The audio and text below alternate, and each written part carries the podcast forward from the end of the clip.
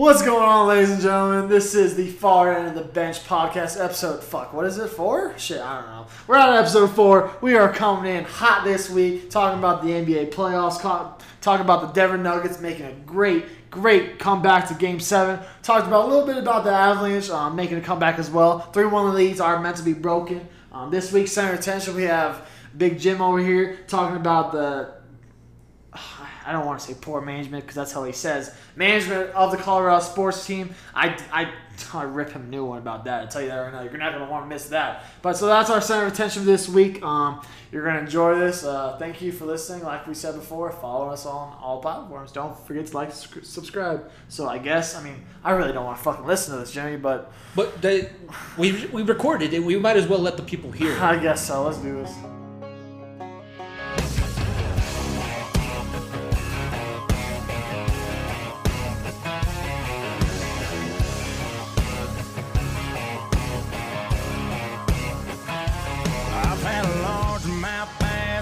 Smile and a couple beautiful girls tell me goodbye. Trucks break down, dogs run off, politicians lie, fired by the Denver sports are at a critical impasse at the moment, and they're lo- overlooked and mediocre because of the management. Right now, we have the Colorado Avalanche and the Denver Nuggets both fighting for their lives in the playoffs. They have probably four of the best players in the world in each of their sports, with Landeskog, MacKinnon, and then Jamal Murray and Jokic. And then you also look over at the Broncos, and their management has been fledgling as well. John Elway was a great player. I'm not quite sure if he was as good of an executive as he was on the field. But that's the reason why Denver sports aren't taken as seriously as these other markets who don't have quite as good of teams, like the Bostons, like the New Yorks, and, and they still get more attention. Right now, if you look at the Colorado Avalanche, if you compare them just to the last team that they won a Stanley Cup championship with, which I know goes all the way back to 2003, they had big, heavy defensemen, and they also had great skill up front, but their skill players could get after it a little bit. Now, I think you got similarities with MacKinnon and Forsberg, but you're missing that Adam Foote, that Ray Bourque, that guy that can control the blue line and make sure that you don't turn the puck over in your own zone. Over in the Nuggets, you got Jokic, you got Jamal Murray, but you don't really have a third piece. Gary Harris coming back helps, but they could use another superstar, or they could just work on the superstars that they have. These owners decide that they want to just make sure that they have enough to get by. They don't want to be great because they don't want to take the risk of losing what they have. I think as a Denver sports fan, as somebody who grew up here, a Colorado native, I would much rather see them be aggressive and start taking chances. Patrick Roy is one of those guys where you never really knew what you were going to get with him as a coach, but at least he went out there and coached hard. Right now, we have Jared Bednar sitting on the bench, kind of sitting back and not really taking control of anything, and we're seeing the level of this of the play of the Avalanche go down because they aren't there mentally in in this playoff series, and that's really been really upsetting because they have the talent to be able to go as deep as they want to. Unfortunately, I think if they make it past this round, Vegas is too good, and we don't have the depth to back it up. We saw what happened once Erik Johnson went out and Grubauer is gone. Now you got a backup. He's good, but he's not great. A mediocre goalie in Francouz, and you got no defense. Makar, you can't lean on a rookie that much. This is his first time this deep into the playoffs. You kind of got to give him some breaks, and right now Samuel Girard isn't doing what he needs to do. So as long as we continue to see these management teams – for all the sports teams here in Denver continue to just try and be good and not great, we're going to continue to get our hearts broken in the playoffs. And as Denver sports fans, we need to step up and we need to try and make a stand. And hopefully they listen to us. But at this point, we're just going to become another mid market team, mid market sports town that nobody's ever going to expect a championship to come out. And that's why we need to make sure that this management team gets on board with the players in the locker room and the fans in the stands so that we don't become just another wasteland for great players to go to after they lose out on their talent. And that's what I'm upset about this week. Uh, well, I mean, that was you guys obviously just heard Jimmy talk about his center attention, what he's upset about this week. I think we need to uh, we need to talk about this a little bit because I think uh, I love Jimmy, but I think some of his takes on that are a little bit out there a little bit. I'm not gonna. Uh, I hate to be this guy, but they're a little idiotic. So I'm gonna first come at you with the Avalanche management. Right now, if you look at what the Avalanche have done the past six years, ever since the Matt Duchene trade, which was headed by Joe Sakic, um, we have had Cale Makar, we've had Bowen Byram, we've had players, young players who aren't even playing right now in the in our system with the best depth like in the NHL right now. Obviously, we're not coming together. The worst thing that could have happened to the Avs happened, and that's injuries. And so I don't blame management on that. Joe Sakic's done a great job. Um, but we're without Erik Johnson, without Francouz, the Avs are struggling. And I mean, I agree with that. Without Grubauer. Without Grubauer too. Uh, sorry, with Francouz and net, we're, we're, we're going to need to make changes. I completely agree to that. Um, do you agree with the coaching at least? No, I think the that, the management side was more for for the Nuggets because I think the Nuggets are just there to fund the Rams. I, I think the coaching is what's really hurting the Avs at this point too. I don't know. Bednar has, has been has been all over the place. He he's he likes to play fast. Um, for fuck's sake, it feels like a track meet every every time watching the Avs play hockey. But like with this team, you have to play at that. The out this this play style helps a lot in the Mile High City. Going up and down the ice, running the hell out of teams helps when you have home home ice advantage at 5,280 feet. I mean, I mean this play style works for the Avs, but this situation it doesn't. So I think Bednar is is doing the right things. Injuries is the problem for the Avs. Um, I'm gonna the only. Uh, I'm gonna keep going at you because I might as well. Um, Nuggets management has also done a great job. This team drafting Bol Bol in the second round, steal. Drafting Michael Porter Jr., who should have been a top five pick in draft at 14. Are you shitting me? His talent level is off the charts. If the man can play a lick of defense, he's going to be one a top like he's going to be a top scorer in this league. I don't know about top player yet, but he's going to be a top scorer in this league. Um, that I mean, the the Nuggets and Avs, I think have the two best management. I think the Rockies have the worst. The Rockies just. Uh, yeah. I mean, I, won't even go into that because Bridich is an idiot. I didn't even I didn't even mention them because I don't like Bridich and and they're not even doing anything. They're at risk of losing one of the greatest third basemen or but, wasting but, one of the greatest third basemen to ever play. I'll completely agree that the Rockies management has been absolute ass. Um, but when we talk about Nuggets and Avalanche, I'm going to go on the side of that. I, I, trust them because what they've done so far and what they're what they still have room to do. Um, going into the Broncos, that's a whole other story. LA has got stars to come in, but hasn't produced as well. I blame that partially on coaching, um, but I think I think the Nugget, Broncos are in the right direction. I believe. Don't you think that they've gone as far as they can, though? All these teams, because right now what are the Avs going to do to make sure that they, they can continue to be one of the top cup contenders? Because you have to have healthy players. Yeah, it, it, it, obviously. injuries is bad, especially with as many injuries as they've had right now. Injuries makes this a little bit more difficult, but I think Bednar put himself on the hot seat last night because he can't get his team to play a full 60 minute hockey game. They, they look great at times and they look like the stars shouldn't even be there, and then at times they look like they don't even belong in the playoffs. They look like a, a, Colorado. They look like the Eagles at, at times. We're a very young team. Cale Makar, rookie year technically. Um, Nathan MacKinnon's under. I think he's 27 years old. Landeskog is 29. Um, Grubauer is one of the oldest players on the team, and he's 30. I mean, like if you're looking at the youth of this team, that veteran leadership is hurt. Grubauer, who's won a, who's won a cup, is is is hurt. Erik Johnson, who's played many many years in this league and knows what it takes to play in the playoffs, is hurt. I mean, Jonas Johnskoy, Jonas, sorry, Jonas Donskoi, who kicked us out of the playoffs last year, is also hurt. Like it's it's not. I'm not blaming this on Bednar. If he gets fired, I think it's going to be ridiculous this offseason because this team should st- has at least run it back another year if we do get bounced this early. But you have to look at what happened in this bubble. It's it's DNVR podcast said a great thing about this. This year is an asterisk.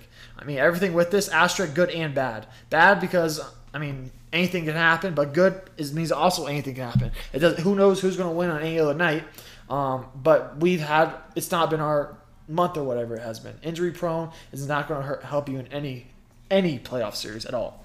There's just a formula that's been shown, especially in the NHL.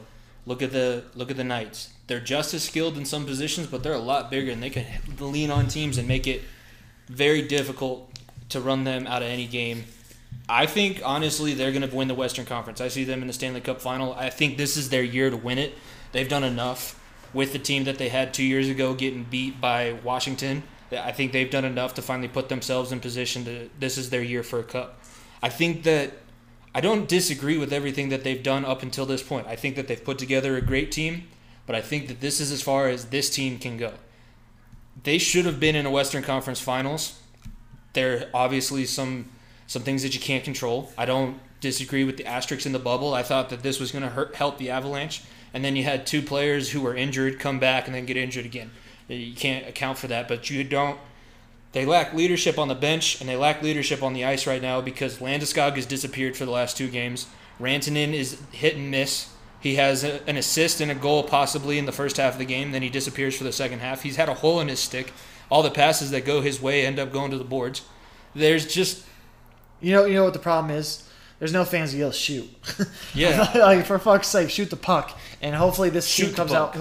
Hopefully this team comes out and fires. I mean, we have to. If if the Nuggets toss anything though, is three one leads are meant to be broken. So Oh, this is. I think it's a great thing because now they have no room for error. You can't say, "Oh, we'll get them next time." It's like you know no what? next time. Everyone's doubting us right now. Why the fuck not? Why? I mean, why not? You gotta look at the attitude. Why the hell not? I mean, Nuggets did that right now. We got nothing to lose. This team is. We're, we, I mean, we got blown out. Nuggets got blown out two straight games. Yeah. Avs need to come with that attitude and come in like, who the fuck cares? Like, we we we were the favorites. Now we're not. Now we're down three one. Um, we need to show our guts, and we like as Connor McGahey said two years ago, guts all over the all over the place. This team needs to show that again. I believe they will. I hope they do. I hope they can make a series as much as the Nuggets have. Um, They gotta they gotta take a, a page out of one of my favorite movie series, the Rocky series, when Rocky's going back with Apollo and he's telling him like you gotta have some hunger, you gotta have a drive. I'll do it tomorrow. There is no tomorrow. There is no tomorrow. You got to come out. You got to put everything out on the ice every single time. Every single minute of that game, they should be putting somebody in the boards. They should be taking the puck and putting it on net because they've made this goalie. I can't pronounce his last. I think it's Buhoven or something like Khudobin. that. Khudobin. They've made him nervous. They've shown that they can beat him. They just got unlucky a couple a couple games. But now everything has to come together. You got to have all your star players play. That three-headed monster shirt that I know you guys saw on our social media pages, they have to come to play. shout out to DNV- DNVR. DNVR, that's that's a great shirt. Hopefully, at some point, we can start making merch that, that looks as cool as that. And the Big C's got to come, prove that he's going to win the Calder Trophy. I I'm not going to be too hard on him on that goal that he let up yesterday. game was basically over still too, but yeah. It, it was. It, it's just a, a it's a symptom of the disease that's been plaguing them. And when you turn the puck over that many times in your own zone, it's bound to happen at some point. That was just unlucky that it was him. It- this is this is a good chance for everybody to step up and and who knows if they push it to seven, I'll be happy. Even if they don't win the series, I'll be happy. If they push it to seven, that's great because they've shown their heart. They've shown that this is a team that they can move forward with.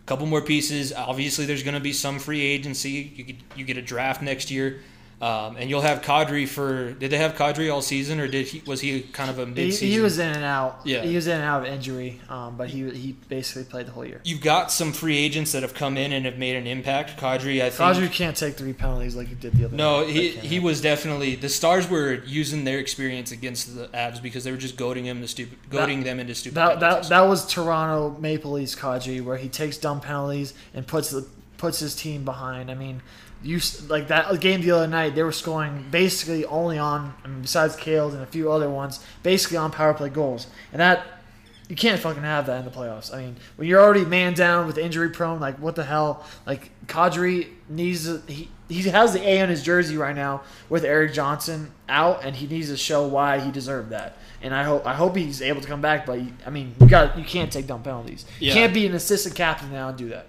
I think I know what he was trying to do. I think he was trying. You know, sometimes you just got to go a little bit overboard to make because there was no fire on the ice, and the Avs looked defeated at that point in the game. It's tough giving up two big power play goals right in the first period. That didn't that didn't go well. Uh, they basically got outplayed. They, the Stars outplayed them at their own game, where they were running up and down the ice. They had spurts where they were fine. They, I thought they, they were going to come back and have another comeback victory. I thought that we were going to have a, a great happy podcast. We were going to be here at two and two. Uh, but last night I felt like you were going to feel, you know, last week when we opened the podcast, you said that You thought you were gonna have to drink yourself to sleep last night. I, I'm gonna tell you, I had a few more beers than I was intending, just because it was so difficult to watch. Luckily, the Nuggets. I mean, for as much shit as I give the Nuggets, they they look pretty good. Jamal Murray. Yeah, we need we need to apologize real quick because we've been recording for 11 minutes now, and how the hell we haven't talked about Jamal Murray yet is an absolute travesty. The man is completely unconscious. Let's let's just let's just look at. I mean, last night 50 points. I mean, the man literally took over the ball game. Game before that 42 points. Game before that 50 points. The endure die games. This man has been unreal. Like there's a reason why he's yelling. You can't fucking guard him, guard him. Because I mean, he you can't. I mean, the it's gonna be. We got ourselves to a game seven, and when you get to a game seven, literally anything can happen. Doesn't matter. Home court's out the window. Obviously, we would have had it if we if we were. It would have been rocking at the Pepsi Center, but Game Seven, no home court. You gotta see who's got bigger balls and who's gonna come to who's gonna come to play. And I'm, I'm telling you right now, this Nuggets team is primed and ready to roll. I have more confidence in the Nuggets because I know that their coach, their bench is going to be on fire. And I think Gary Harris last night coming back, uh, I think he, he was huge. Absolutely just just being on the court, he just added a defensive presence on the court. That was great. Um, We did had- they, we did they had- stop the high pick and roll? Did they kind we did for the most part, yeah. We had fucking Jordan Clarkson going off for 25 points in game three and four. With Gary Harris not starting, coming off the bench, you completely obliterate Jordan Clarkson. That's the only offense they have on the bench. Let Royce O'Neale shoot the ball. Let Tony Brown. I mean, the dude's terrible. in- Or Troy Bradley, sorry. Let Troy Bradley sit in the post. That man can't guard Mason Plumlee. Mason Plumlee's our third best center behind Bol Bol. Yes, I said that. But he's the third best center on the team. Are you kidding me? Like, this team is so deep. Utah if they make it, if Utah wins Game Seven, I guarantee you that Clippers are going to beat them in four. There's no depth on this team whatsoever, and the Nuggets finally exposed that. The first, the first, te- the first group finally grew a pair of balls. Said we're going to commit to playing defense. Jerami Grant has locked down. I mean, he has locked down Donovan Mitchell, but he's come to play on defensive end. You have Torrey Craig, who's done a great job. Jokic is now playing defense. Where the hell that was the first four games, I don't know, but he's finally come to play. Like this team is primed and ready to roll. I'm, I'm, I'm hyped. Tomorrow is obviously my birthday, so I'm gonna be gearing up. I mean, on September 1st for this game seven. Um, hopefully, it comes out on top for us though. But like, I, I, I couldn't be more hyped about this team. Last year, I was about to lose my fucking mind about this team, but now Jamal Murray. No matter what stand you have politically, whatever it may be, Jamal Murray is playing with heart on his sleeve, and you can't help but love that as a fan of sports. We are seeing one of the greatest matchups between two, and I'm saying the superstars because they are two superstars in a single fucking playoff series that we've ever seen. Going back to fucking Jordan versus Mike or against Karl Malone in the finals or whatever maybe. Jordan gets Magic. I, I mean, I don't think there has this. been this. It's just two guys that are just going off, and whoever, because Donovan Mitchell's still balling out crazy. There's there's there's four, there's four times in NBA history a player has scored 50 plus points twice. Yep. Two of them are in this fucking series. Yeah. Donovan Mitchell in game three and game five, or yep, game no, it was game it was game one, Game and it was game one and game Yeah. three, and now Jamal with 50 in game six and game four. Like, are you kidding me? No, like Jamal, this. Jamal Murray. I, I watched a little bit of the, of the first quarter before I, I left my cousin's house, and I'll take back everything that I said about him. He's I a superstar. He's a superstar. He's earning that contract. I was very upset with him the way that he'd been playing up until that.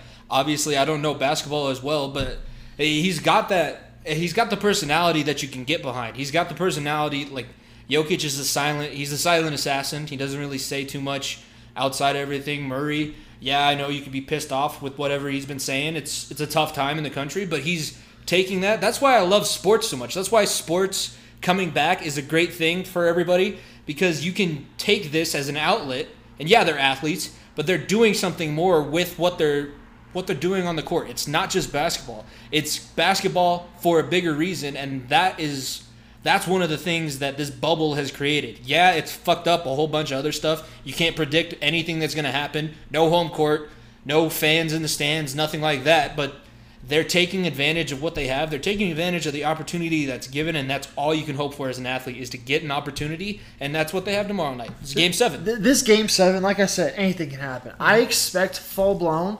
I mean, I, I heard an analyst, Rob Perez, say this. I was like, I would not expect for. I, I would expect Utah tomorrow night to play a fucking box and one with the box guarding Jamal Murray. To all those non-basketball fans out there, box and one is four people in a zone and one guy go, face guarding another guy. I would expect four guys to be fucking guarding Jamal Murray because they're going to make everyone else beat you. And I'm going to tell you right now, we have we have the depth. People people overlooking Michael Porter Jr. Yeah, he didn't have a good scoring night the other night, but he was plus 21. 13 rebounds. The man did other things, and he was great defensively. You saw at the game, the lineup was Jamal Murray, Torrey Craig, um, Jerami Grant, Jokic, and uh, Michael Porter Jr. Those at the last four games, being serious, you couldn't play Michael Porter Jr. at the end of games because his defense was horrendous. He has taken it personally to grab offensive or grab defensive rebounds, have Jokic just worry about blocking out Gobert, not necessarily get the rebound, and having the ball fall to him and him take that advantage. Oh. And that's what that's been huge for them. Michael Porter Jr. has been unreal. Jerami Grant is going to be the power starting power forward of this this ball club going forward. I love Paul Millsap and everything he's done in his career, but Jerami Grant's the starting power forward. I'm sorry, he is, and and he's playing outstanding. Gary Harris returning like. Well, who can say more? He brings that juice the second unit that took them over the top last night. And I hope that it continues game seven. I mean, I'm probably spitting all this gibberish and we're to fucking lose tomorrow. I'm, I'm saying that because I can fucking jinx myself. So, like, Did uh, Who knows? did- who did Barkley guarantee a win for? Because that's been kind of. I swear to God, he fucking guarantees tomorrow I'll lose my shit. Yeah, I, this it's good. I think the young players for the Nuggets have really stepped up, and you're starting to see. You know, it's technically Porter's rookie year. He's kind of stepped up in big situations. You weren't expecting. I mean, you probably were expecting that at some point, but it's happened a little bit faster. That's that's another thing that this bubble's doing. It's microwaving guys' development because I think Mason Plumlee is going to show up and going Great game. forward He had a great game. going forward, he's going to be another big that you can rely on. I think you know the only the only downside to this is that when you're facing elimination for as many games as they have been, you can't play the young guys that could use some of this experience. I think if you could get Bol Bol into the game and he wasn't going to be, you know, if he if he wasn't going to he's not a liability necessarily, but if he wasn't a rookie and has the possibility to make rookie mistakes, you can maybe mess around with the lineups a little bit, get him some playing time, but the guys that you're putting out there and you're expecting, you know, you weren't expecting anything coming into the playoffs, but you're putting them out there and they're doing their job as Plumlee and Michael Porter last night with his defense. All I've been saying is don't have him play any offense during the summer. Just have him guard your best offensive player and see what he can do so that he can learn some defense. Plus 21 is, is a hell of a game for him. And they're they're looking the Nuggets are trending in the right direction. The Avalanche after last night, you know, who knows with the back to back, that's always a wild card too. Uh, we have it. We're, we're recording this on Monday night when the Avs are going to be playing in their elimination game. Uh, so hopefully we don't get pissed off towards the end of this episode. But I, would say I have more confidence in the Nuggets making it to the next round of the playoffs than I do in the Avs. I'm hoping that I jinx myself. Uh, I hope I, I'm hoping that I jinx the Avs, and then I hope that the Nuggets can just take the positive energy that they're starting to build and use that because that's this is going to be huge. This is going to be the next step for these. You know, this is a Broncos city. This is the next step for those second and third teams to possibly move into the limelight and take over some of that press, and, and they're earning it. They're not give. They're not being given the extra press. They're earning the extra press, and I think that's a great thing moving forward for the Avs and for the Nuggets. This is the most hype the Denver Nuggets have had since Carmelo Anthony was wearing 15 for them. Mm-hmm. It, it has been a very, very long time since I've been more juiced for a playoff series and more excited. Obviously, last year was a lot of fun beating San Antonio and then going to Game Seven with Portland. That was a lot of fun. I mean, we were raw there. This year, now we're expecting to be good, expecting to be there, expecting to show up and show our potential. But going back to your previous point, Bol Bol, I mean, he, he should not be getting minutes right now. Uh, the one thing my dad used to talk to talk about with Chris. And um, when it came playoff, Chris- Birdman, Birdman, for yep. Chris Andersen back when, in the 2009 Denver Nuggets days is that bench shortens to eight people. You you can't play. Your starters are going to play 35 plus minutes minutes a night. That's just the, the reality of this. Because I love PJ Dozier. He's going to be a raw talent. Bol Bol is a raw talent too. Whether they, they play well for the Nuggets in the future or they get traded or whatever it may be, that's good. But they're not, they're not they're not our main guys right now. They should not be getting bench minutes, minutes, especially with Gary Harris coming back. That bench should consist of only Gary Harris, um, whoever start if, if Paul Millsap and um, Jerami Grant start. That defense or that bench should consist of Gary Harris, Michael Porter Jr., Mason Plumlee, um, and uh, th- that's basically it right there. I see. I see. I mean, that's that's the lineup right there. That's those three with obvi- with two stars in constantly. Jamal, Monte Morris, Torrey Craig, um, Jokic, and Millsap. I mean, like those eight. I think it's eight. Maybe I said nine. I don't know. Eight, nine guys. You should not be extending more than that. Your starters need to play those extra minutes because, like we saw last night. Jamal Murray is going to be unconscious if mm-hmm. he's going to keep playing. Like it's it's it's been unreal. It's been so much fun to watch. If you don't like if like if you're not a basketball fan, do me a favor, watch Game Seven. Watch this. Watch, watch Donovan Mitchell and Jamal Murray just absolutely go off and just have an absolute heyday. And win or lose on, on tomorrow night, I'm so damn proud of this team. I, I, I was ready to ship everything, trade everyone for Bradley Beal last week. I mean, I didn't say that, but I was thinking in my mind, and I think you did say that. I might, I might have. I think you But- you asked the uh, Bradley Beal's fan base to put in a good word with the management. like like it, it's this team is showing their grit and showing their love for each other and showing that this team can make a run. To everyone that thinks Jokic has been trashed too, like you don't watch basketball. Jokic does so many more things than score points and fill up stat sheets. Like you need to you need to pay attention because this Denver Nuggets team is going to win a championship within the next five years. I'm telling you, it may it may not be this year, may not be next year, whatever it may be, but the young depth of this team is just un absolutely real. This is one of those times where I'm so glad to be proven wrong. I'm so I, I don't mind having the wrong take. I don't mind telling people that these guys aren't ready. I, agree with you. I'm proud of the Nuggets so far. Hopefully it continues on. It would be nice to maybe win a series in less than seven games. That might be something maybe we Let's- strive for yeah. next year. Yeah. Um, but I make think our that- lives a little more easier. yeah, I don't. That's the Avalanche. So and our the blood pressure doesn't shoot through the fucking roof. The Avalanche and the Nuggets are doing a number on my arteries and my heart at this point, but it's a good it's a good feeling. It's it's one of those things where you can't really there's nothing bad that you can say about it um, for the Nuggets. For the Avalanche, we'll see about what, what happens tonight, but they still got they still got plenty of time in their championship window. I think, hopefully, you you got two more years with Landeskog, and then I think it gets a little bit rough. But there there's potential for these teams hopefully management in my eyes doesn't screw the pooch on some of these some of this stuff i think they need to add more pieces on both teams to be a little bit be a little bit better get some more minutes out of some guys uh, but but I, I mean the nuggets last night made it a, a lot easier time going to bed as a denver fan than than i was going to be after that avalanche Yeah, game. not to beat a dead horse, but going back to the Denver Nuggets um, management team, Tim Connelly has done an incredible job. The man turned down the, the New York job, turned down the Brooklyn job. The man is here to stay. He tur- he he's he's sh- he's showing that he wants to be here, wants to build around Nikola Jokic, wants to build around Jamal Murray. He's done a pretty good job so far. Hopefully, this continue. Obviously, um, Masai Ujiri, who is one of the best um, GMs in the whole league. We lo- lose him in the early 2010s, and him he built a championship in um, Toronto. Tim Connelly was underneath was underneath in Masai while he was here, and hopefully he sees that same recipe that made Toronto succeed last year, and hopefully can build upon to this Denver Nuggets team. And, and I mean this year, if not this year, but in the offseason in the future to make us even more deadly in the playoffs. who do you think what what position do you think would be best for the nuggets to bring in to make sure that this championship window is open? Who do you think they need to get in the offseason? Do they need to get somebody in the offseason?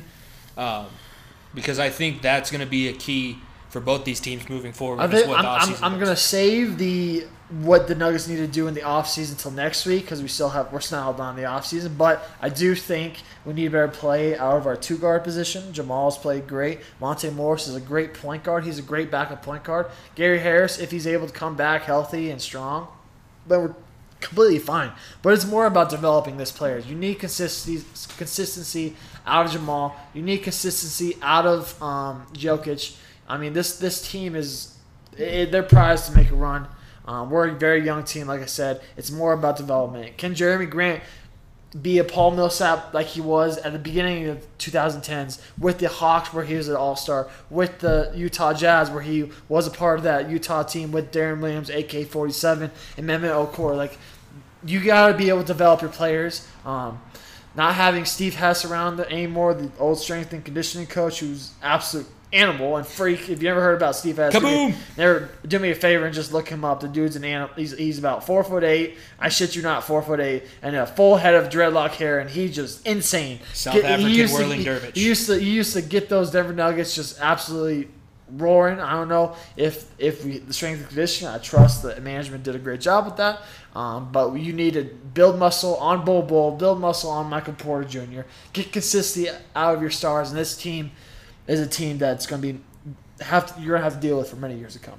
keeping with that point, I want to move over to the Eastern Conference uh, because we can come back and, and talk about the matchups for the second round of the Western Conference. But uh, Miami ends up taking Game One against Milwaukee. I, I'm telling you right now, y'all, y'all should have listened to me. I called it. Did I or did I not call it? My Miami is far. Oh, I can't say this. Not far better, but they are a much better team than the Milwaukee Bucks. Well, they, keep going. they seem to have a lot more depth, but with the strength and conditioning, you see what happened when when Giannis started getting into the weight room a little bit, and he turned into the Greek freak. Exactly. So I think that there's there's some positives to look for. You got to make sure that they stay in the weight room. Got to give MPJ and Bol Bol should spend twice as much time in the beginning of the summer in the weight room than they do on the court. Exactly. Let's just, let's just say that. But uh, Jimmy Butler woke up in the second half. Miami. Jimmy Butler's been there. Let's not talk about wait, waking up. He's he's been there. People just don't talk about him. But I agree. Keep going. And then in the other matchup, Boston, I think I don't know. It seemed like it was surprise. uh, It was a surprise with everything I've been seeing on social media and ESPN that they took Game One and kind of dominated Toronto. Uh, was it a case of Toronto not showing up, or is Boston maybe a little bit more of a sleeping giant than people thought? No, no, Boston is not a sleeping giant. I mean, they were. I think might have been our first episode together on your old podcast or whatever it may be. My original take was Boston and, the Lakers in the finals. Um, Boston has a lot of great depth. People sleep on Kemba Walker way too much. Cardiac Kemba, going back to his UConn days, there's something about that mindset where it's do or die. Kemba just turns it up a notch. He didn't have the players with the Charlotte Hornets or Bobcats, whatever it was. Um, he, but now he has the players around him where he can thrive. Jayson Tatum is coming to his form. I mean, you gotta you gotta you gotta hope Enes Kanter can play good defense coming forward and be that big man. Uh, if you do face a Miami or Milwaukee in the second round, um, sorry, not second round, third round.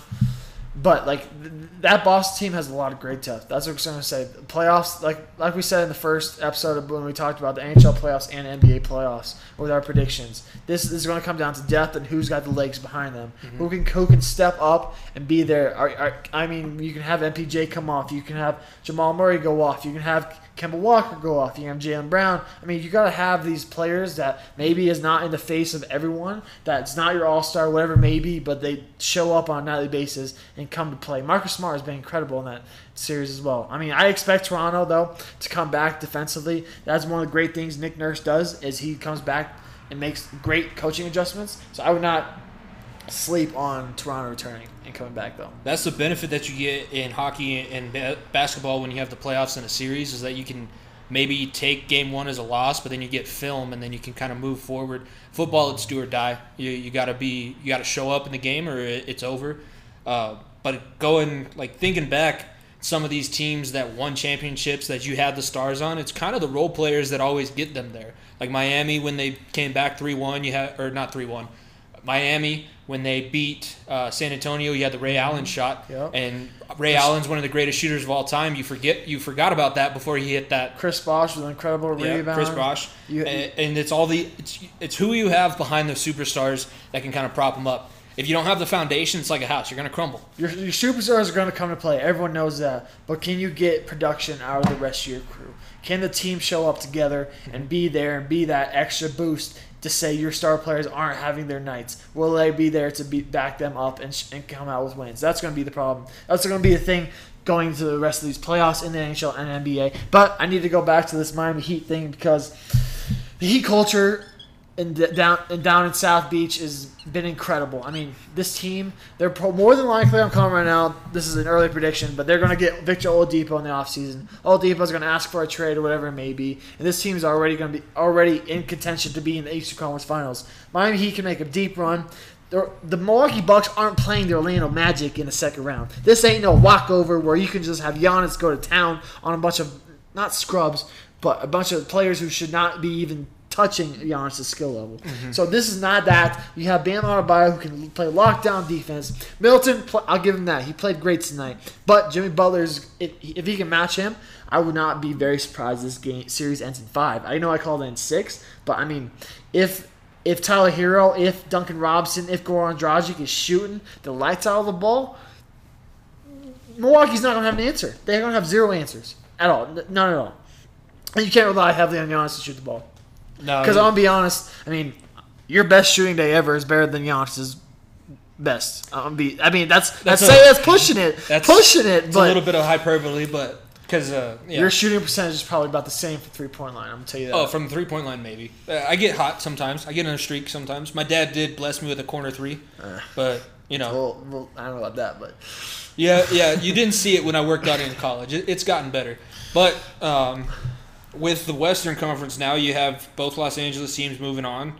Clippers had a little bit tougher time with Dallas than people were expecting. Uh, I think we saw we saw the emergence of a new superstar in Luka, I wouldn't say new, but but now Superstar. he's he's announced playoff superstar. Yep. playoff superstar. He's now made his first run. He's the first. Uh, I saw it before I, I came over here. He's the first player in his first NBA playoff run to average 40 points, eight assists, and, and there's some I can't remember the rebounds, but he he had a great series and he, he had some fire to him. Uh, uh, there was that guy who had to hold him back. I can't pronounce his name last night, but he got fouled hard and then he got up and was going to go after somebody. Boban. Don't, Boban, yeah, Don't he- don't, he had to hold him- don't disrespect the, the. I'm not disrespecting, but I honestly couldn't know- Mr. John Wick Boban Marjanovic. Don't don't disrespect him. it- the best picture on social media yesterday was when Was Boban had his hands, yeah. yeah, his big big old hands. He's a big guy, but um, with the both Los Angeles teams now getting to wait it out to see how these other series end. Um, whoa, wow! I just gotta. The the Avs are up three nothing in the first period, so maybe maybe Well, we can no, continue. We're, we're not saying anything because obviously we haven't watched this. And Let's continue to so- shit on the Avalanche so The that they continue to be. ass, yeah. so- Uh, but now, with the Lakers and the Clippers getting to rest, what do you see coming in the second round of the Western Conference? I just need to apologize again. I mean, like, I doubted LeBron way too much. I doubted Anthony Davis. I, I was an idiot. I'm sorry. I'm sorry, basketball gods. I apologize for doubting the greatest player of all time. Yep, I just fucking said that. And and, and doubting one of the best big men in the league. Are you like the Lakers? Oh. If, if the Lakers match up with Houston, it's going to be a little bit of trouble because they don't have the guard play. But who the fuck is going to guard Anthony Davis on that on that um, on that Rockets team? I, I OKC is uh, they're a good story, but they're not going to they're not going to make any damage. I think Houston wins this next game and they they move on and play the Lakers. But like, who the hell's going to guard Anthony Davis? PJ Tucker is going to need a fucking um, oxygen machine to after one night of guarding Anthony Davis, and then you have to worry about LeBron. You can't put Harden on LeBron. Like, are you like is Danuel House going to guard LeBron? What the what, like the mismatch is there. I mean, you could say the same. You don't you don't have anyone to guard Russ. You don't have anyone to guard Harden. But wait, LeBron James is still fucking there. So all you have to do is lock down one of them. If one goes off for 60 points, who the fuck cares? Because if they, one guy scores 60 points and the rest of the team doesn't do shit, you're going to win the game. And and the, I, I mean, I expect the Lakers to win this next round, go to the Western Conference Finals, hopefully against the Nuggets. But the, I mean, having LA Western Conference Finals would be lit. Clippers versus Lakers would be a lot of fun to watch. But they're they're gonna steamroll through. The Lakers are gonna steamroll through whoever the, their second round opponent is. I don't doubt that. And I like I said, I apologize, basketball gods, because LeBron is fucking LeBron. LeBron is LeBron. Uh, right now, OKC's up uh, by six on Houston, about halfway through. even the, if they the go, e- even if OKC is able to pull us off Game Seven, Russ is gonna go off, or they'll, they'll have something. I don't know. you, you still have confidence in the Clippers? I mean, Cl- do you think it was bad that they it took them six to beat the Mavericks, or do you think it was warranted, grant, given that Luka was playing out of his mind? Only like we said last week, Pandemic P wasn't there. Like, are you shit? Like the dude wasn't playing at all. I mean, he wasn't playing. He was playing, but he literally did as much did as much as me sitting on my couch at home watching the game. Mm-hmm. The dude wasn't was shooting bricks from the field. Didn't do anything. He showed up in Game Six. Very proud of him for that. He's not going to get rid of that Pandemic P nickname. I'll tell you that. But this team can. They, I mean, you gotta think. They also don't have Patrick Beverley still back.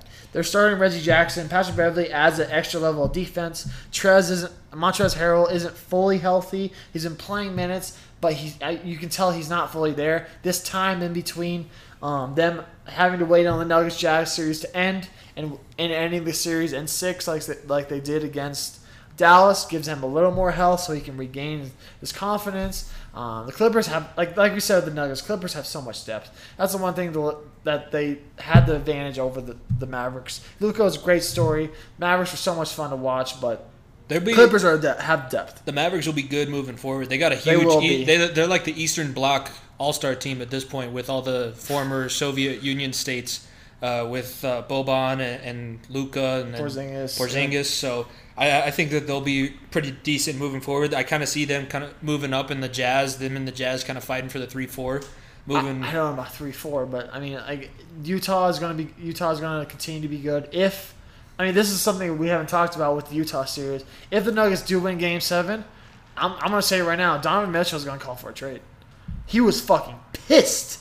There was two chairs. I mean, are, are you you okay in that chair there? Because like, yeah. because Gobert fucking Spartan kicked the chair out of the blue, and then my, I mean, I'm looking at my fucking bike right there, but Jamal or Donovan Mitchell obliterated the fucking bike that was on the sideline too. Like those twos were losing their mind. If you looked at Donovan Mitchell the post game presser too, he was just deflated. He was like, "I really just this really just fucking happened. I'm getting no help." And he could ask for a trade. He could end up in Miami. I mean, you see every fucking player in the league with a Miami jersey edited on them. So why not? I mean, like.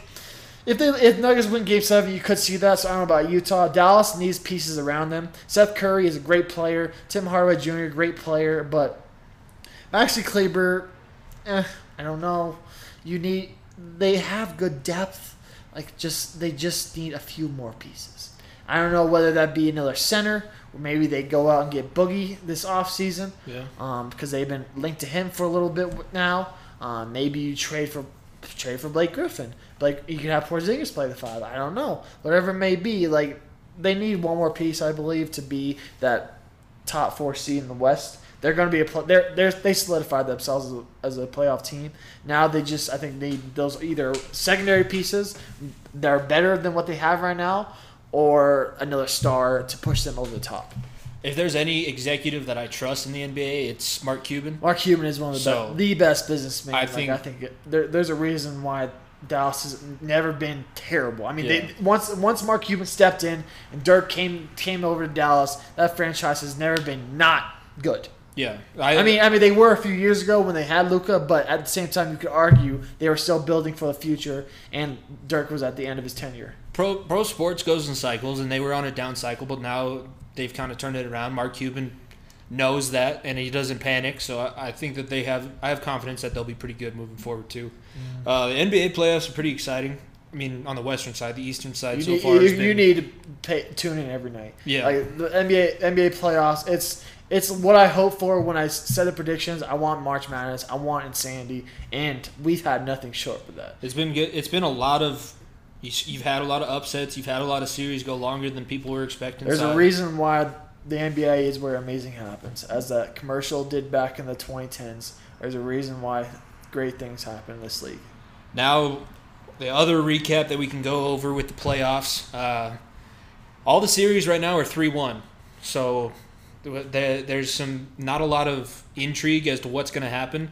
There is some surprises with the Islanders on the Eastern Conference, and I think that Lightning. the NHL, you, yep. you were yeah, you were um, saying that the Lightning were going to fizzle out, but they've kind of they did make some moves to get a little bit grittier. They have some playoff fight to play. to them. No, they come to play us for And, sure. and Boston, they, they got in Boston's head the other night, scored seven on them, um, and they they had to pull their third, put their third string goalie in. They pulled their goalie, so the, the Eastern Conference is pretty exciting.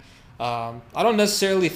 The Islanders are one of those teams that they're on such a hot streak that maybe they may make it out of the Eastern Conference. Shout Um, out for the one time Semyon Varlamov, Colorado, making making the Avs proud. Dude didn't have a time anymore here, but couldn't couldn't be prouder of Varley for showing out for them. Varley's definitely made himself a, a household, not necessarily a household name, but he's made himself a name in this playoff series in the bubble. Vegas looks absolutely Yeah, dominant. but like we said before, they're they're their size is incredible. Lehner has played unbelievable. They- I mean, you don't even have to go to you don't even have to go to Fleury. Yeah. Fleury's a fucking Hall of Famer. Are you kidding me? And That's when you have a goalie playing as good as Lehner has, you don't and you don't have to go to your Hall of Fame goalie. That's a great problem to have. Like, what? Like, are you kidding me? Vegas has a backup goalie in a National Hockey League commercial right now. Ch- Chicago is, I mean, the Blackhawks stupid for trading Lehner. First of all, they've done a lot of stupid things. I mean, I don't. I, the Blackhawks aren't my most hated hockey team. The Red Wings still are, and any Avs fan that should be the same. But the Blackhawks are right up there, and trading Lehner stupid. Trading Panarin back in the day stupid. They, I mean, they've their management keeping their core intact. They did win Stanley Cups, but right now they're. I mean, they're relying on they they relied on Kirby Dach and a bunch of role play like young guys. Hopefully, I mean, not hopefully, but maybe they'll be better better going on. But they made stupid. They made some mistakes. I mean, they're pressing me against the Canucks too. They're up three one right now, and the Canucks are a, a scrappy team. They're trying to get that Oh, they'll monkey off. back. They'll they'll they'll give it a series. That's for sure. They're trying to get that monkey off. There, it's tough being the only Canadian team left because then you're the Canadian team trying to break the, the stigma of not being able to win the cup. So I think they might. I mean, the couple, the last couple games they've been getting ran out of the arena, and that might be might have something to do with it. Um, Boston's been my biggest surprise. I thought that they were going to make this really tough on the Lightning. Nikita Well- Kucherov and uh, Point. I think Brayden, Brayden Point. Brayden yep. Point have been absolute monsters. Um, it, we'll talk about it later, but Nikita Kucherov is a man on a mission. Halak has shown why he's not Yeah. no longer a starting goalie in this league. He was for the longest time with the Carolina Hurricanes, and then they shipped him to Boston. I mean, it's good. Has experience in the playoffs, but that experience is not going to show up against a team that is firing on all cinder, all cylinders. It's definitely a big step away. I thought it wasn't as big of a step down with Halak. no, the first round it wasn't. I mean, they, Halak Yeah. played well, but this round it's showing. It's It- one hundred percent showing. So uh, there's pro- you probably predict the matchups for the conference finals. I think it's going to be Tampa and New York on the eastern side. Uh, I think Vegas will get through Vancouver. It might be. And the Avalanche are going to win. Yep. It- so it'd be Vegas and Colorado. Yep. I thought we were gonna, shitting on the Avalanche. No, no, they, they fucking suck. But we're, we're They're gonna, up 5-0 now. They scored two in the time that we've been Okay, talking. okay, 5 0 goal lead. We're gonna make it. I'm telling you right. I promise you that Colorado Avalanche watched that game last night. Watched the Nuggets play their asses off and saw that they can make it three. They can come back from three one. I mean, just ask fucking Draymond. Ask Draymond what happens to three one leads. Boy, they get broken. Yeah. Three three one leads are meant to be broken. And it's going to, it's going to, Denver Spurs, get ready, baby, because we're about to have good two three one leads be broken in the matter of a week. watching that interview that Landeskog was given before we started recording the podcast, you, there's a different look in his eye, and he did. He had the right kind of bounce back mindset after that game last night. He looked like he was going to be on a mission, and he's the captain for a reason. So, um, hopefully, when I watch the highlights, it's as good as I think it's going to look, and then they can continue to build I. I, I, I, what I want right now is I want them to hold this lead. I don't, I don't want them to think about this game too much. If they do hold on to a 5-0 lead and win, I mean, fucking Stars scored seven goals against Calgary, so nothing's fucking safe. But if Avs are able to hold on to the 5-0 lead, win this game, they should completely scrap this game, move on to the next one like heart. Same mindset as game 4 Mm-hmm. We're still down in the series. All we need to do is get this to game seven. Get it to a fucking game seven and get the and where anything can happen. That's all. That's the, what their mindset needs to be. One game at a time. Same thing we said when the Nuggets went down three one. Now it's just one game. One game at a time. One game. One game you at a win time. this do or one. die. You win this one, flush it on to the next one. Even if you even if you dominate like they they're dominating right now, but the Stars are the scariest team to face when you have a five goal lead. Any kind of lead against the. Stars is terrifying The right now. streakiest team in the league.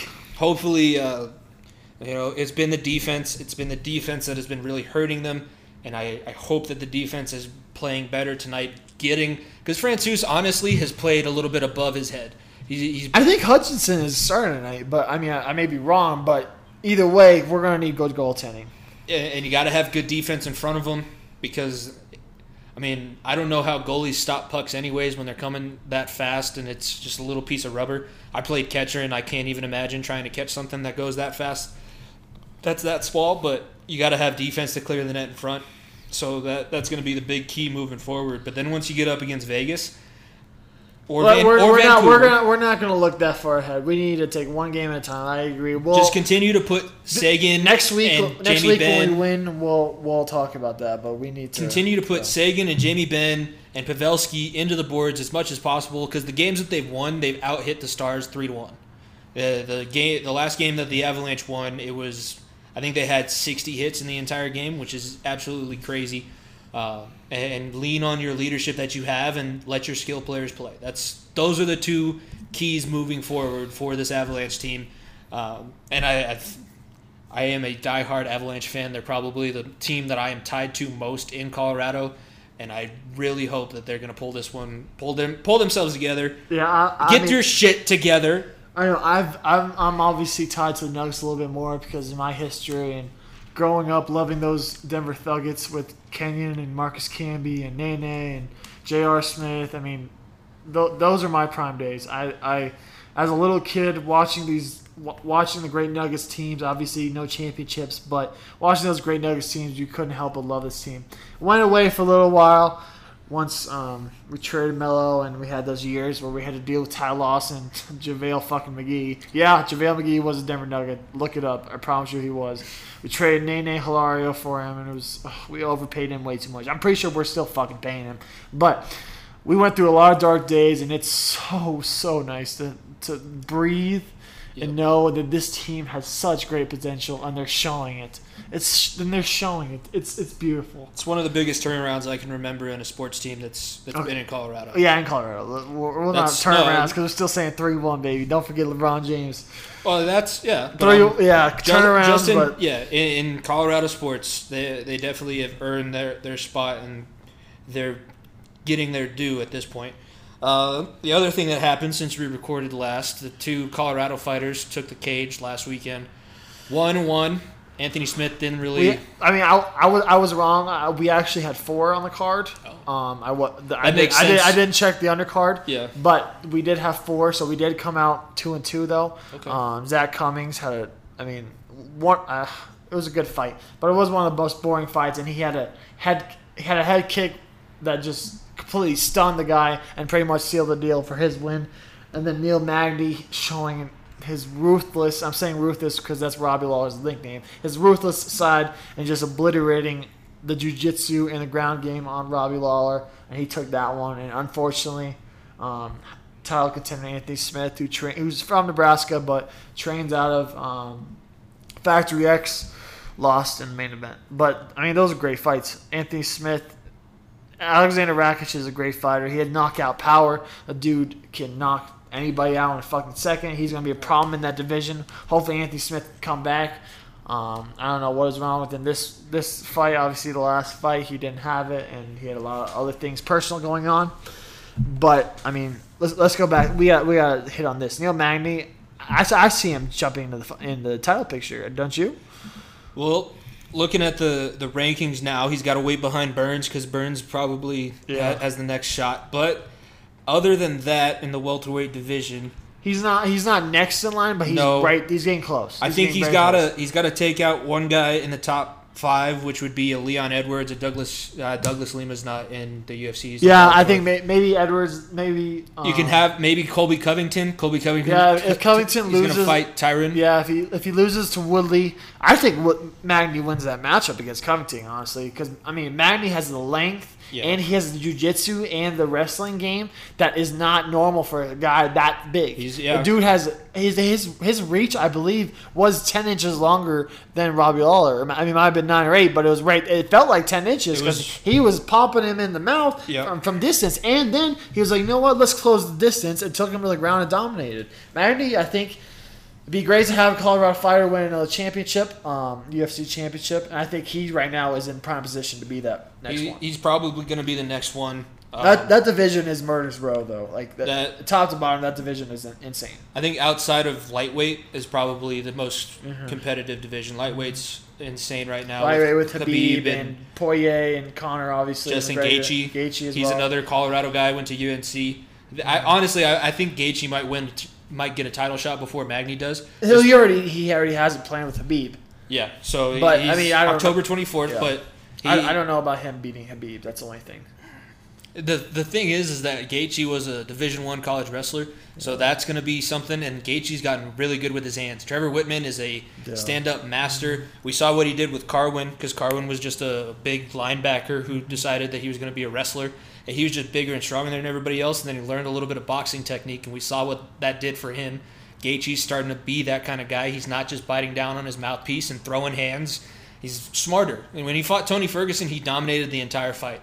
And Tony Ferguson, I think, is one of the top lightweights to ever fight in the UFC. Mm-hmm. He was on a huge win streak. He's a guy that you can never take lightly, and Gaethje beat him up and TKO'd him in the fifth round. Gaethje's got a chance against Nur- Nur- Nurmagomedov better than anybody else because he has that wrestling background. That. The background of wrestling is something we don't have to talk about it now because it's going to happen in October. We'll talk about that in October, but Khabib is just Khabib, bro. Are you kidding me? The dude fucking wrestled bears. This Are you is- shitting me? That's no gonna one's gonna be able to touch him. His dad just died, and his dad was He's playing. his- yeah, his dad was his trainer. His dad was his his life, so uh, it's unfortunate. I hope that he doesn't. Hopefully, it doesn't affect him as much as I think it's going to. But that kind of a life event has a, a way of affecting fighters sometimes. The dude so- fucking wrestled bears. Oh my god. We'll talk about that more next month. But holy shit, the dude wrestled fucking bears. The dude's an animal. I don't know if he's gonna be get beat, be beaten by anybody. Best but- hat game in UFC by far. Best hat. No, game. no, no, no. Cowboy Cerrone, the cowboy hat stuff. Uh, that fuzzy hat. that fuzzy hat though. Um, and he put it on Joe Rogan. So but points for uh, yeah, that, that's props for that too. Everybody loves good old Joe Rogan. All right, that's that's last week in sports. Um, actually, it hap- It ended up happening last week, and a lot of the players that were playing. Um, we're, we're not going to get into detail about the boycotts. Obviously, they happened. The games that were supposed to be taking place on Thursday all got pushed to the weekend. Um, so that that did end up happening. We're just going to try and keep this a little bit more neutral and, and upbeat than going into that whole whole mess. Um, but def- educate yourself about everything that's going on before you make a statement on it. Boycotts happen, and then obviously Chadwick Boseman, um, who was he, he has two really big sports movie roles in Draft Day and 42, and then obviously was Black Panther, was the first African American superhero to be on screen. Um, Chadwick Boseman ended up passing away of colon cancer. Uh, that he'd been fighting for the past four years, which you wouldn't have been able to tell with the the movies that he's been putting out. But it was unfortunate that that ended up happening in the in the time that it did because it, it ended up being a pretty tough middle of the week last week. Yeah, 20, uh, 2020 continues to live up to its shittiest year in history. I mean, Chadwick Boseman has been. I mean, I remember seeing him for the first time in the 42 movie and Jackie Robinson movie, and no, and just seeing the potential that he had and the the great effects. I think one one story that really blew my mind was Andrew McCutchen's tweet. He tweeted out, he's like, well, he remembers going to the premiere in Pittsburgh with with him, and he was the star of everything that that day in the premiere, and um, he was just so starstruck by all the players there, and no one. no- He always was a bigger person outside himself. He he was star. He loved being around all the Marvel people. Um, he he loved being around Down, Downey Jr. Um, Thor, uh, Chris Hemsworth, whatever it may be, Chris Evans, like that group brought him in. He shined more than more than a lot of people did expected him to, and he brought brought a life to the character no one probably thought was possible at one point. Um, King T'Challa probably never gets made if if Chadwick Boseman isn't around because Chadwick Boseman also I don't think you could have had a better person to play Jackie Robinson with as big of a role as that was, and um, being a baseball fan and growing up, growing up playing baseball, I, I knew a lot about the Jackie Robinson story, and it was going to be very tough for somebody to play him in a movie, and I think that he did. he absolutely excellent- nailed it. He he got the. it's tough because seeing somebody like that, knowing the stuff that happened to Jackie Robinson, and then having to pretend that it happened to you, but he didn't. It wasn't like he was pretending. It was almost you almost felt bad for him as the actor in the movie because that's that's just what he brought to everything that happened. It's it's unfortunate. Cancer fucking sucks. Cancer's been Fuck a, a cancer. fucking nightmare this year.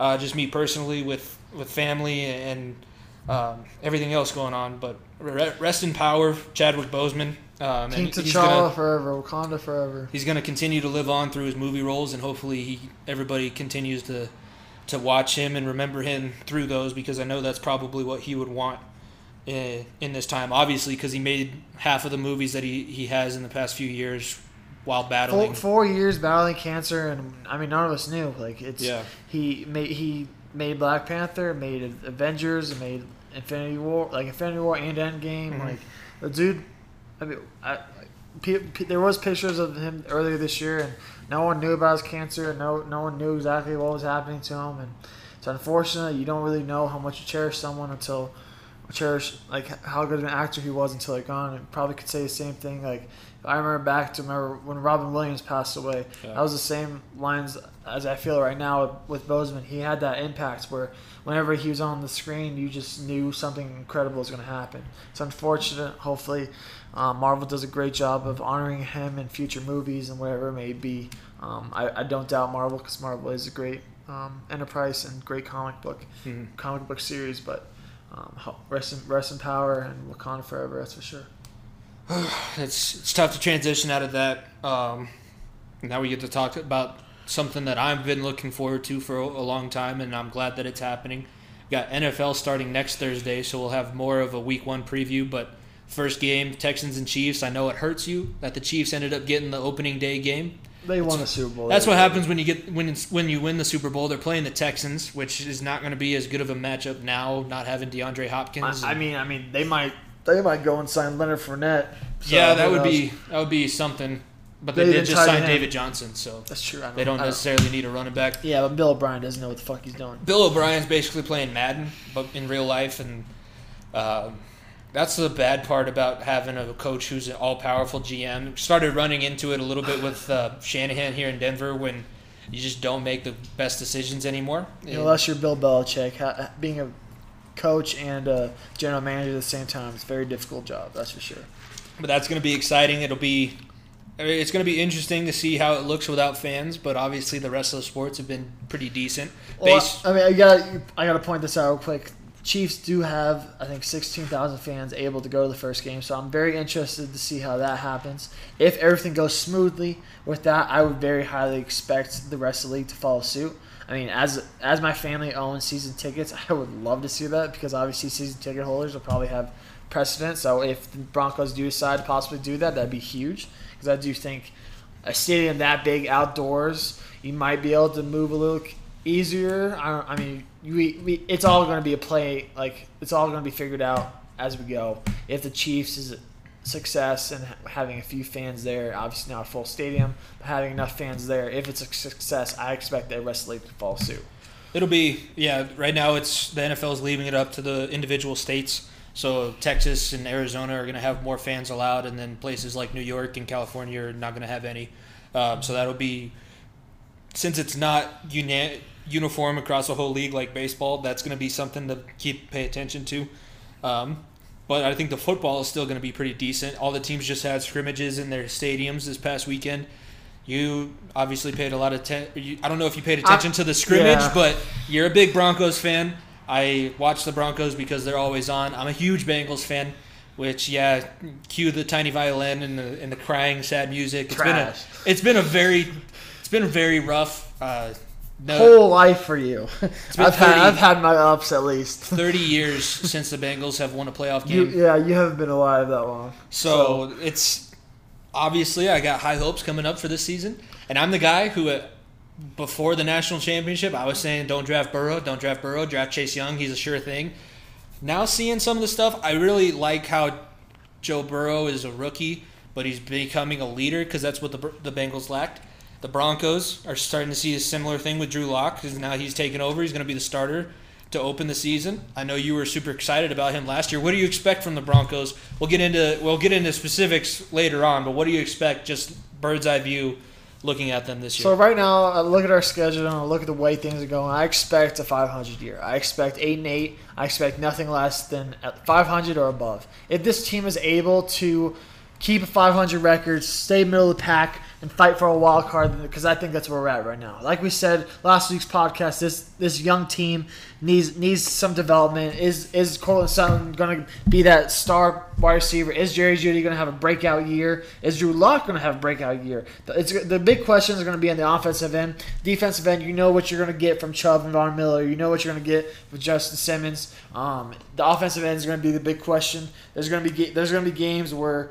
Um, Broncos are going to rely heavily on their defense. I mean, you're not going to be able to do that against the Chiefs. You're going to have to put up points against them. Yeah. But I expect to be not to win the division because Chiefs are going to fucking walk away with that bullshit because obviously Mahomes is a problem.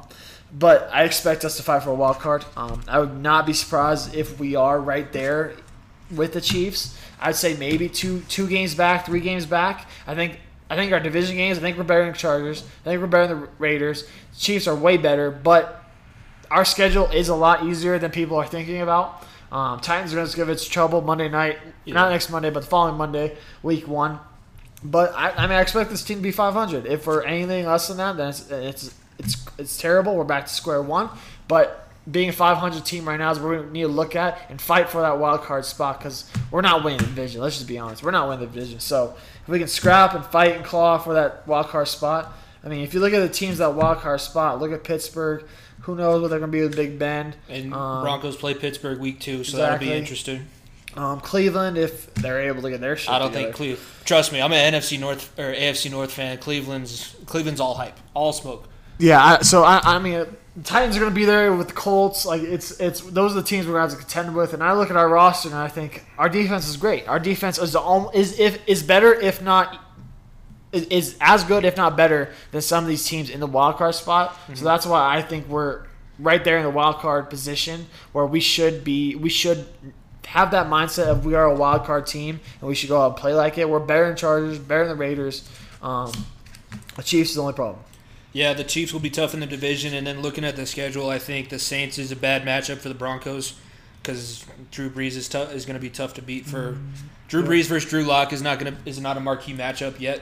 That could be down the I mean, line. maybe it is if Drew Lock has an insane first half of the year, but not right now. Is Um, and Or- then, yeah. but they do get the Patriots, and nobody knows what the Patriots are going to look like. They Cam, got it. Cam has had a lot of great things said about him so far. So They have a pretty easy middle of the schedule, and then they have uh, they finish out with a lot of division games, and then obviously they play the Chiefs twice. So that'll be interesting. yeah, that's them. what I'm saying. If you're if you're a Broncos fan, you you have a lot of high hope, but don't get your horses too riled up. Don't put the cart before the don't horse. put the cart before the horse. There is still work to. do. This team is still very young. Like this is. How I feel about the Broncos right now, or what the Nuggets were last year. Like I, we were a very young team. We're talented. Uh, we didn't know who was going to show up on a certain night.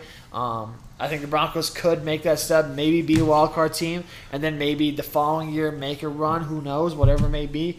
But I think we need to develop our guys good. Make sure make make sure that offense is running running smoothly. They have a pretty solid interior off of their offensive line. The tackles are scary.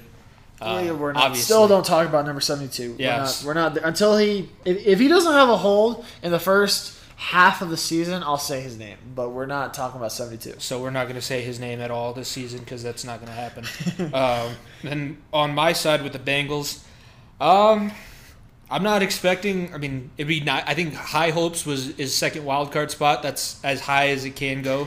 I'm not going to come in and say Burrow's going to win them a Super Bowl because no rookie quarterback has ever won a Super Bowl. Um, and there's a lot of other players that they need to get. You don't go two and fourteen and then all of a sudden turn it around. This is not a sport that you can no, go. oh, I mean the 49ers did that, but they But that was like of- three years of really good drafts. The ba- the Bengals this year have drafted pretty well. They picked up some depth at, li- depth at linebacker. Uh, Wyoming kid who Logan Wilson, who I You're think not will, will relying heavily on Vontaze Burfict anymore. Oh, he's a Raider now. yeah, That's he right. hasn't been a Bengal for he hasn't been a Bengal since he scrambled Antonio Brown's brains. Yeah, Uh, so That- that's how much I know about the Bengals. Sorry. Keep yeah, they they got Jessie Bates at safety. Their defense, it's heavy up front. Geno Atkins and Carlos Dunlap. Linebacker needed a lot of work. Their secondary needs a lot of work. So they they obviously are still in the rebuilding phase, but they now have a quarterback I think can be a set point that they can have be around. Joe Mixon has rushed for a thousand yards the last two seasons, which is insane because he's dodging six tackles in the backfield and, and still getting a thousand yards, which is, is great for him. Um, and Jonah Williams will finally get to play. And Yeah, he's he was a stud out of Alabama. And yeah. The one thing I think for the Bengals, I think you guys need to do. You're gonna hate this, but I think you need to partially tank again. I think what you need to do is get in that five to ten range, maybe five to one. I'd say five to ten range, and pick up Ja'Marr Chase out of LSU. Br- Get a wide receiver who Joe Burrow is familiar with, has ton of success with at LSU. Have him paired with AJ Green. I don't know how long he signed for. Uh, he's he's on a franchise tag right now, so depending on how this you, year goes, if you we'll- sign him, whatever it may Yeah. be. But if you if you don't play as well, but if you and fall into that five to ten draft range and get a guy like Ja'Marr Chase, you could have an explosive explosive offense again, or you could see a. I'm not gonna. This is this is outlandish, but you could see a Drew Brees Michael Thomas connection, or two dudes that are just on the same page constantly yeah. in Cincinnati. And I mean, I I don't know how you feel about that tanking another year, but. Oh, I, think, I think that's a great. That'd be a great thing to do if you're able to get Ja'Marr Chase next year. I think the timeline is set for. I don't, I don't even think they need to tank. I think they're just good enough to possibly like like win I a said, few, win more fewer games Yeah. than last year. playing as good as they can probably gets them to five and 10, 5 and 11, 6 and ten.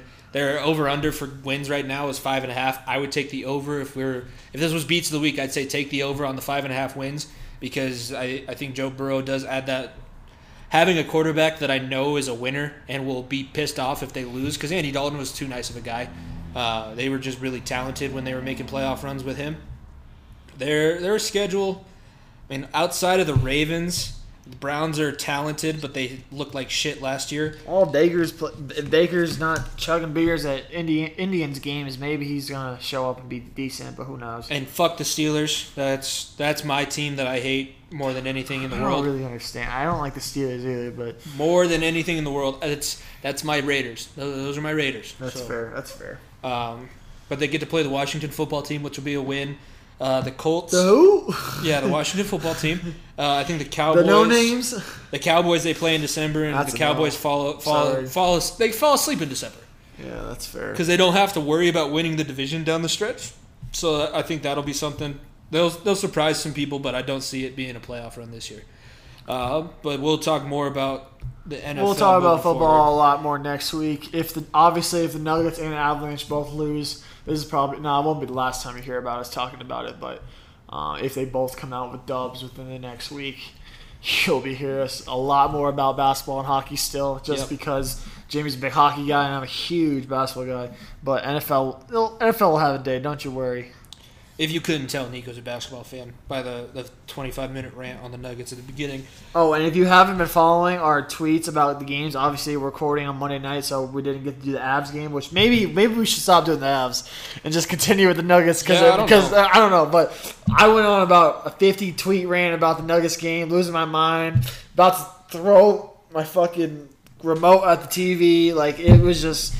Oh my god! I was you. You don't realize how well I sleep. I slept last night. You have no idea. I slept like a sweet baby, knowing Jamal dropped fifty again. Oh, I hope I can do the same thing tomorrow. If you know Niko personally, you know that he's a little bit more reserved.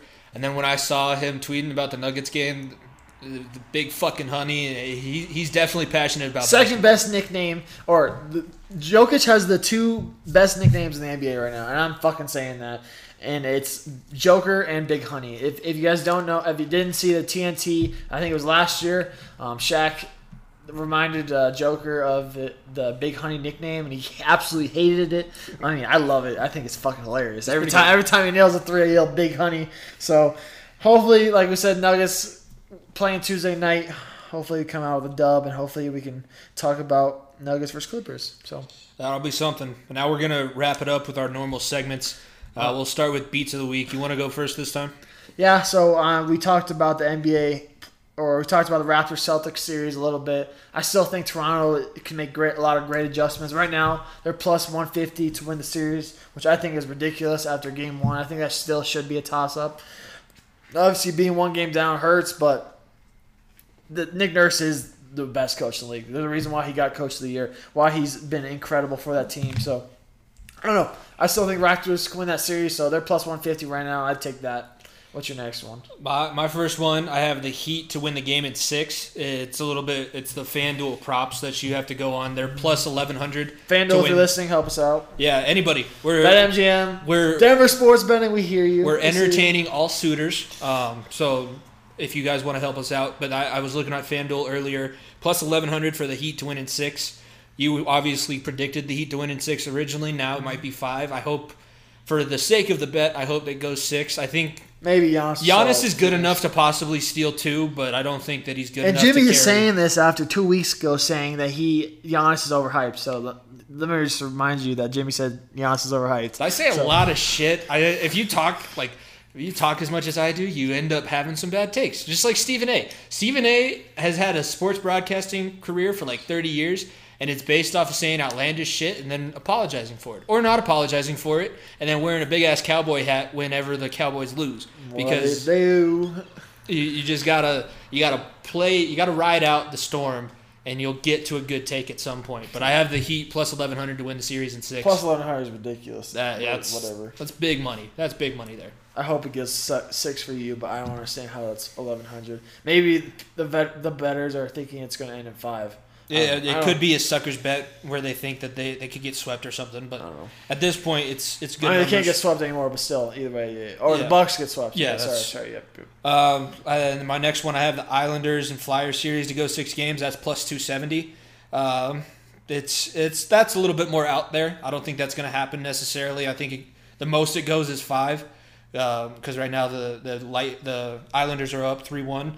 But you know Connor Hart, if he shows up, if he's Carter playing, Hart, yep. Carter Hart, if he shows up and if he's playing, he is one of the top goaltenders in the playoffs right now. But the Islanders with Anders Lee and that top line is also humming for them. And, and like we said, they're on the biggest hot streak ever. If they're at the craps table, they're staying there until they lose one hand.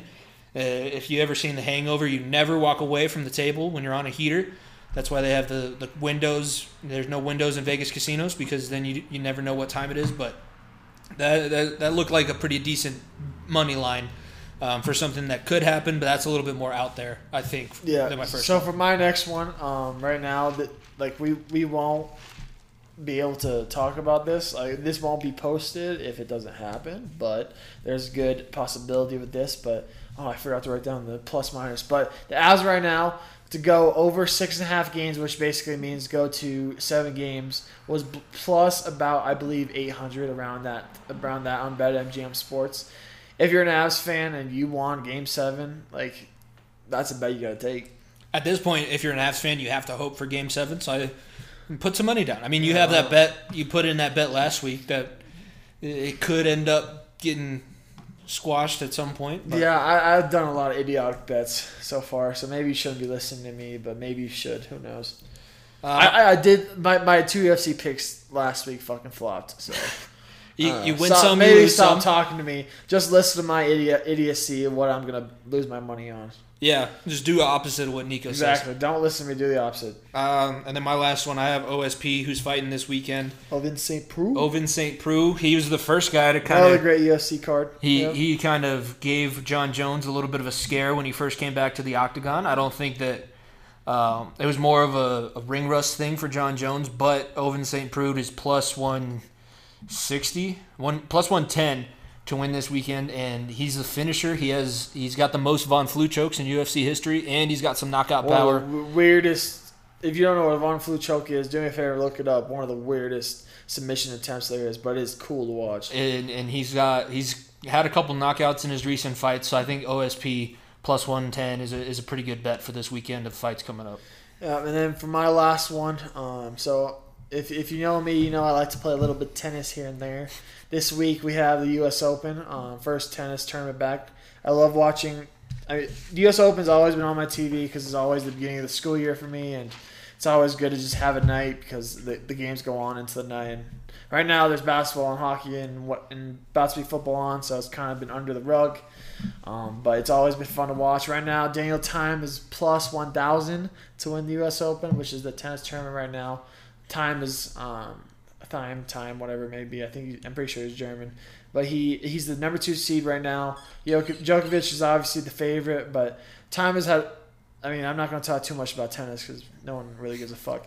But he, he's he's had some good tournaments, and he's he's a very big underdog for a guy that I think can make a big run. So Upsets There's- are bound to happen in tennis too. yeah, there's talking about tennis for about two minutes. Probably last time you'll hear about that till Wimbledon comes back on. So. Um, well, I'll, I'll let you go. Play of the week. Uh, I think we, this play of the week's gonna be interesting because there isn't really a main one like we had last week with Yeah. Luka. So I think it's this should be a good. Did you win last week or did I? I think I won. Uh, yeah. We'll, we'll double. it was close, but but- it, I even had my family bet against me in last in one of the ones you- last week. yeah. So uh, I have Andrej Palat. He had a one timer from the blue line, which um, if you look at it objectively, a one timer from the blue line is pretty good because the goalie has enough time to see the puck coming. Um, but he ended up sneaking one past, and that was a huge goal for the Lightning, and it was on one of their hot streaks against the Bruins. I've been watching a lot of Tampa Bay hockey because they've been the game that's on before the Avalanche, so they've been impressing me a lot. I think uh, uh, that'll be. I'll, I'll talk more about the Lightning in the next in the Player of the Week too. But Andrej Palat, one timer from the blue line, half clapper from the blue line, is what the the hockey players, the Canadians, would have called it. Called it. That's my Play of the Week for this week. So my play of the week. This is going to shock a lot of people. This is my second uh, golf play of the week, and the first one didn't play out too well. But this has got to win. Are you shitting me? So Jon Rahm playoff to win the BMW championship against Dustin Johnson, who almost shot a 59, which is the crazy one of the craziest uh, feats to make in all sports. 59 under, or not 59 under, 59 shoot 59 on a 60 whatever it may be hole on a course. Sorry, it's crazy. He pushed Dustin Johnson to a playoff and sunk and sunk a 66 foot putt for the championship, BMW championship. Very unheard of. I mean, I tweeted it out on our, on our far end of the bench page that I, I saw it two hours later. I didn't even know what happened, but incredible, dude. The putt completely curved, like it, like you can't just go watch it. I promise you. We'll post the video and everything, but you won't want to miss that. That was such a good putt. It, it's golf, like I said, so it's not very love sport, but I, I, it, it, it, it, it was a great putt. I'll give you some love. In my head, when I was watching the video, I had Verne Lundquist in my head from Happy Gilmore, like hold it, hold it, no, because Get your home. A 66 foot putt, that's six feet longer than a pitching mound is from home plate. Uh, if you want some metric of how far that is, and I know a lot of people suck at putt putt. Uh, Who whoever thought of making a 66 Hey, my foot putt putt? putt game is pretty strong, but yeah, it's six six foot putt. Like just six basketball hoops, six and a half basketball hoops away from a hole, and try to putt one bas ten feet away. That's ridiculous, dude. It clutch. Like that's my play of the week. It's probably gonna lose because it's fucking golf. Um, It's but- it's a barn burner this week. I thought it was sick. so- I thought it was pretty sick because I'm a sports fan of all sports, or a fan of all sports. So Just a competitive guy. I, I think my player of the week is pretty obvious. Um, it's it's the fucking legend that dropped 50 last night, dropped 42 the night before, dropped 50 in game uh, four. Jamal fucking Murray, dude. Like we like we like we said earlier, dude's been on an absolute heater. Um, I hope he comes out again tomorrow and just obliterates them. Like we said, man's playing with a heart on his sleeve. I'm not gonna a, or beat a dead dead horse here, but the dude is playing as a superstar. He is a superstar. He is. We don't need another fucking piece with this team. Jokic is an all star, and now Jamal Murray, the blue fucking arrow, is an is an absolute superstar too. So that's my play of the week or player of the week. Excuse me. He had a hell of a week. I'll give him that, and he proved me wrong. Made me eat my words a little bit. I'm gonna- Second time I picked him, by the way. Probably gonna bite me in the ass. I, I got another repeat pick, Nikita Kucherov, the, the captain for Tampa Bay. He is the star of Tampa Bay. He's the reason why they're beating the the e- defending Eastern Conference champions uh, three one right now in the series. He has six points in the last two games, and he had a four point game in the seven one blowout of the Bruins. I love watching the Bruins get their shit kicked in, and Nikita Kucherov has been the boot that has been c- continuing to do that. He, he's a monster. He's a Russian rocket. Those Russians, you know, there's a reason why it was such a big deal. Miracle was a there's a reason why Miracle was such a big deal is because Russians know how to play hockey, and he's got Palat playing well, Brayden Point playing well. He's the catalyst. He's the Nathan MacKinnon of Tampa Bay, and I think that he's got a good chance to push them into the. I hate to burst your bubble, but Steven Stamkos is still the captain of the Lightning team. But Kucherov has been playing incredible, like we've been saying. Kucherov's the star of the Tampa Bay Lightning. He's Yeah. the guy that everybody remembers. Um, he's the guy that people most identify when they see him. So So yeah, we, we appreciate you listening um, to another one of these episodes. We're at a minute or hour, tw- not a minute, hour twenty. We're, Um, we're fairly Fair, consistent. fairly right, consistent. um, hope you enjoyed this week's episode. Uh, dove into it a lot this week. Um, hopefully, the Nuggets and Avs are able to continue with their series. We'll keep live tweeting along. We'll keep retweeting a bunch of random shit. Um, we like to, we, we like to engage with the audience on Twitter, especially um, Instagram as well. We post a lot of our things. Uh, Center Attention episode went out tonight, uh, Monday. This this tonight as just watched it. Um, hopefully, the Kobe Bryant tribute I had last week, and then obviously this week or this coming Monday, you'll see Jimmy's rant about management in Colorado sports. Uh, thank you so much for listening along. Um, Follow this- those pages at FEOTB Pod. Um, yeah, that's that's we'll, we'll, we'll let it go there. So peace, everybody. This is a dollar bill piece. Was it the money that made me a savage? Popping them prices, I made it a habit. Towing them pictures and serving them addicts. That was exciting to me. I'm so excited to be. Started with nothing, we had to inspire the beat. Elephants again, had to meet. I'm getting to it, feel like the man. I got the plan. I call the shooters, they out with the van. Play with the squad, get pie like a sand. Play like a perk. I'm going ham. I'm going crazy. I'm that sticking up for niggas. That moose like I look a sand. I'm in the kitchen, compressing the bird. Take out a nine and I sell it for 30. Then straight to the jeweler, I'm busting the rolling the